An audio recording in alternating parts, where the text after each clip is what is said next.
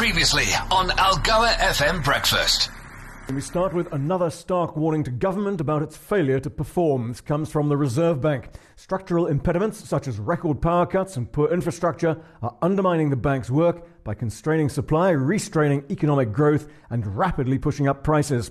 The words of Reserve Bank Deputy Governor Fundi Tshazibana, speaking over the weekend on the sidelines of an economic forum in the Drakensberg. The central bank, she said, is meant to respond to short term cyclical issues. But if the structural issues don't change, the economy behaves all the time like it's overheating. It makes the job of the Reserve Bank very difficult, said Tshazibana, because it means that even a small increase in growth looks like demand is exceptionally high, when actually it isn't. It distorts the numbers and distorts the outcomes, she said. A timely warning, perhaps, ahead of tomorrow's medium term budget policy statement. Bloomberg has polled a group of economists for their forecast. The median estimate is for a budget shortfall of 52 billion rand. That's much less tax than projected in the main budget in February.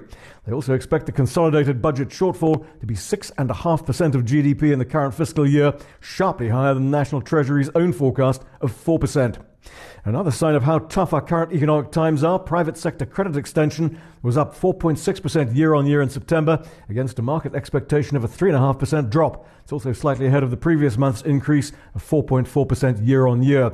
On the consumer side, demand for credits actually dropping. High interest rates are forcing people to tighten their belts. On the business side, the investment loan category contracted from minus 1 year on year to minus 2.6% year on year.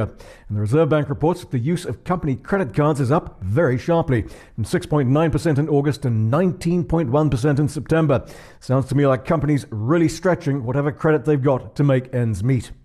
On the markets, a somewhat better day for the JSE. At the bell last evening, the all share up 0.6%, the top 40 up 0.7%. London's FTSE up 0.5%. Wall Street also went well. The Dow up 1.6%, the S&P 500, the Nasdaq both up 1.2. Tokyo and Sydney this morning both up 0.2%. Hong Kong down 1.9. The US dollar unchanged at 106 to the euro, but pressure back on the rand. 18.93 to the dollar, 20.06 to the euro, 23 exactly to sterling. Gold at 1992, platinum 932, Bitcoin just over 34,200, Brent crude oil $87.80 per barrel.